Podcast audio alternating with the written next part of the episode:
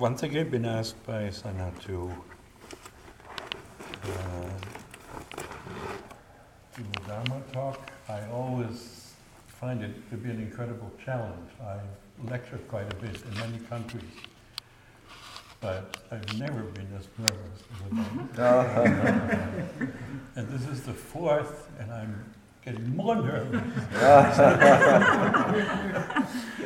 and slowly I'm beginning to understand what the reason is, that I'm really not a scholar of Buddhism. So I, I haven't read, worked through the tradition, which would be what, what I had to do when I studied philosophy in, in Germany, for example.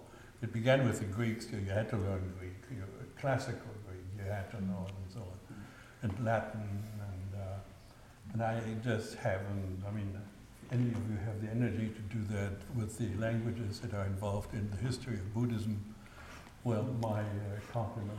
it's an enormous amount of work. So, so it always makes me sort of self-conscious, and there is another reason for this, which is a more profound reason, that we live in a time in which things are somewhat chaotic. We, uh, traditions are kind of transported from one part of the world to the other. We don't know how they fit together with our own inheritance. And that's what I'm trying to reflect on. And uh, it's not easy. I'm just beginning to, to pay some attention to that. But the easiest way to begin is to, of course, look at oneself and know who one is not, That's who one is. And I find it.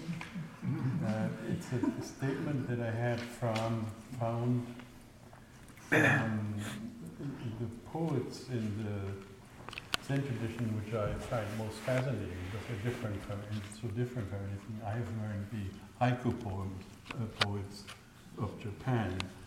Um, and the most famous, of course, is Basho.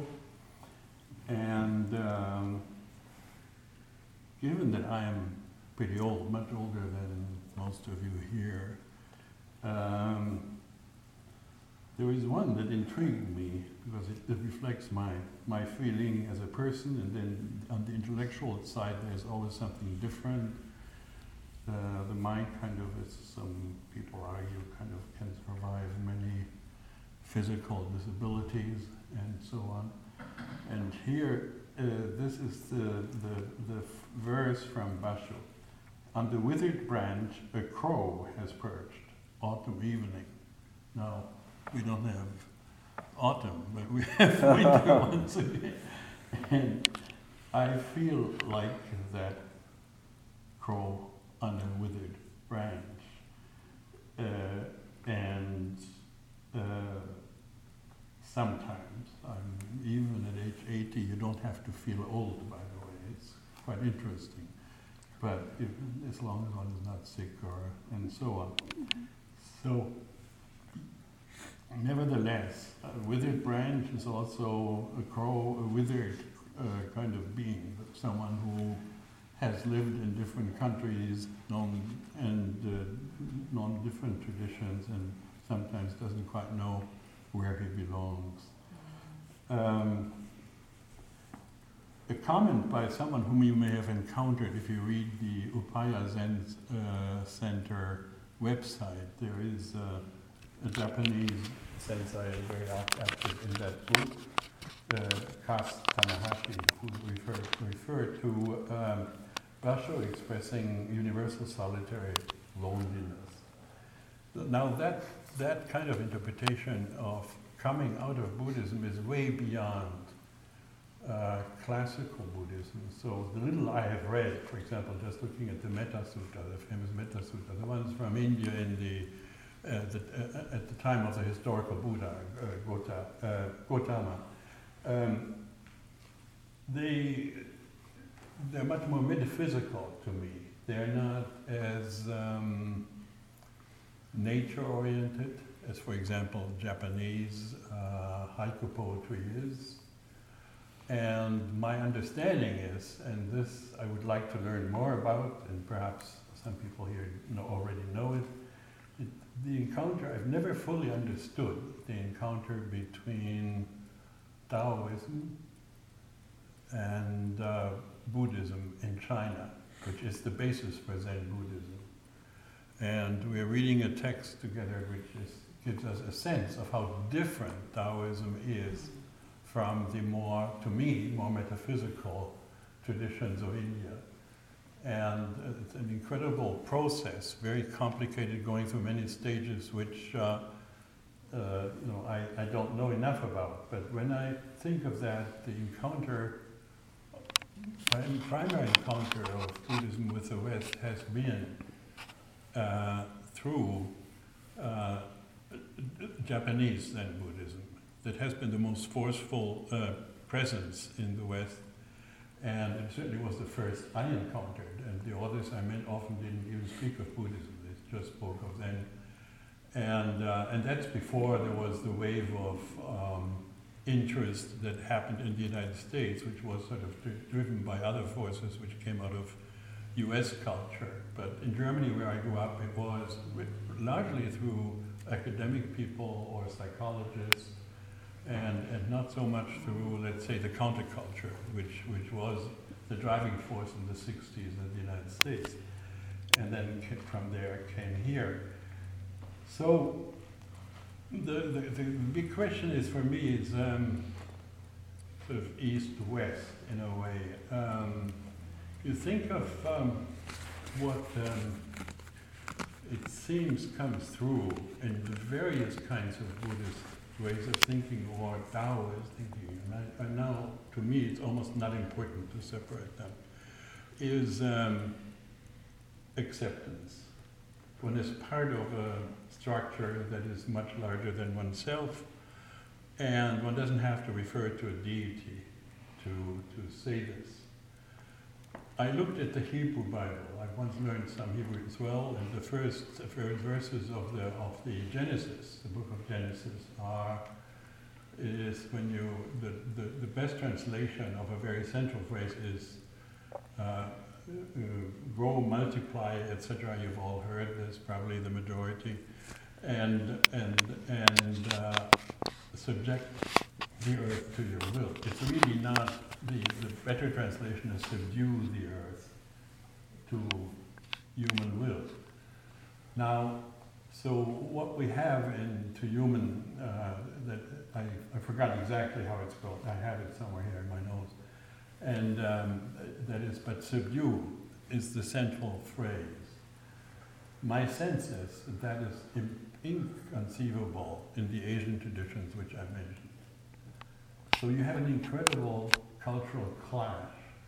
We are subject to the tradition that began with Genesis and then was filtered through, um, um, especially Southern European and Middle Eastern uh, philosophy and, and uh, I don't know if I can say religion.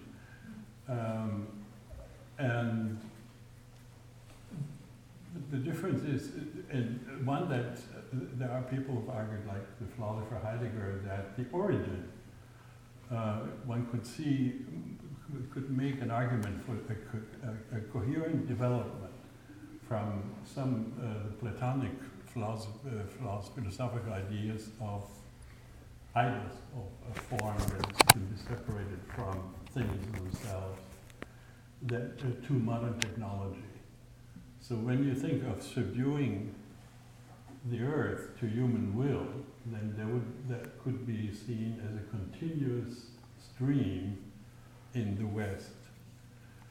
And how does that match with what now is emerging as a, as a big question as to what a global culture could look like?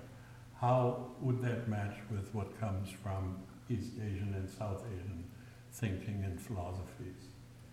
And not to forget, on the other side, of course, we know how China and India are now probably the primary industrial powers in the world. They do more innovation than we do. And, uh, and they have the best uh, computer scientists, for example, especially from India. So, uh, so we're, we're in a situation where to, what, th- what we do here in this temple and anything else rests on the cultural background. The cultural background now is so, so much in flux that we do not know how to, yet, how to connect things and connect the pieces of various traditions. So you can, in a sense, in a small group, you can do something that is sort of separate and not integrated with the rest of the culture. But as soon as you ask yourself, where would the practical impact be in the society, it gets to be quite complicated and different. And at that point, then I, I turn to things that I, from whom I learned. Uh, well, but let me first go to a, a, the more spiritual side of the West. Unfortunately, I've lost my, given away my English copy of my teacher, Hans-Georg Gadamer, who was a very prominent philosopher in Germany and widely translated to many languages and uh, taught also in North America quite a bit. And he uh, was like a, not just a philosopher, but a woman who knew the history of art and, and uh, culture, certainly in Europe, and spoke several languages, lectured in Italian and French. And um, he has a quote at the beginning of his book, which I will try to translate. It's very difficult. It is from someone I know Sanna likes very much, Rainer Maria Rilke, a great poet, Czech Austrian poet, who wrote in German, like those of you who read Kafka. Kafka wrote in German, but he was not German. And uh, so this is a verse from Rilke, who wrote the Duino elegies, which can are. Can you hear it in the original first? Sorry? Can you read it for us in German before you read it in English? Can you read it in the original? For you? Yeah. Well, if I don't understand it either. I just want to hear uh, it. it's not too long, it says. Solange du selbst Geworfenes fängst, ist alles Geschicklichkeit und lässlicher Gewinn. Erst wenn du plötzlich Fänger wirst des Balles, den eine ewige Mitspielerin dir zuwarf, deiner Mitte, in genau gekonntem Schwung, in einem jener Bögen aus Gottes großem Brückenbau, erst dann ist Fangen können ein Vermögen, nicht deines, einer Welt. Now, this is ex exquisite German, and I will do a brief translation, which is far from exquisite. I've lost, I've lost, and I couldn't find it. I looked for it last night. I couldn't find my the translation of this. So it is as long as you catch only that which you you have thrown, everything is just cleverness and easy gain. But if suddenly you catch a ball, who an eternal player in, in the feminine, a, a, a, a, feminine figure, has thrown toward you in an exact arc, in one of those arcs which come out of God's great construction of, of bridges, uh, a bad translation. Uh, then catching, to be able to catch, is a capacity, not of you, but of a world. So this is about as close as one of the most metaphysical and spiritually oriented poets in the Western tradition gets to something like the integration of human beings into a kind of cosmic context. That's not like Genesis. That's very far from Genesis. In fact, Rilke was part of a movement which turned against Christianity, against traditional European thinking, uh, and certainly not a friend, great friend of technology. He was a great admirer of Tolstoy, of the great Russian writer, who, um, who also had misgivings about the Western tradition. None, none of them became Buddhists or turned to Asian teaching, and that only happened much later.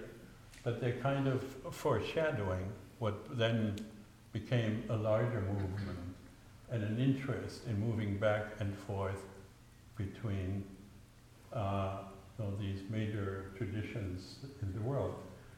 Uh, we know now that we are in competition with what always so far wins, which is technology and industry and economics and uh, worldwide. So, but what I hope for is, is, a kind of encounter between traditions which um, gives uh, force to a, a, different orientation in life. And uh, what we do here is, to me, one element of that. Um, so it has to happen in many places and in different ways. And um, for example, other ways are to draw on native traditions in the Americas. I'm, I'm very fond of that because I spent much time in Mexico.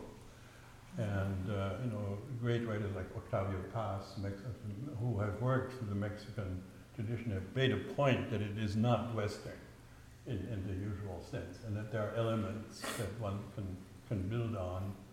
As you know, that's a big topic, given the treatment that Mexico now receives by the United States, which just hurts me a lot because I, I really am very fond of that country and, it, and its incredible multiculturality. It has 50 languages which are officially recognized and uh, you know, vast numbers of indigenous people who are still millions. You can be in a town like Oaxaca and in the street you don't understand what people speak because it's not Spanish. Not Spanish, it's, it's, it's, some, it's, it's a language of the region. And uh, so that's, um, I think, at a, at a, we are at a, at a crucial point of change. And I find here very helpful what some people do who try to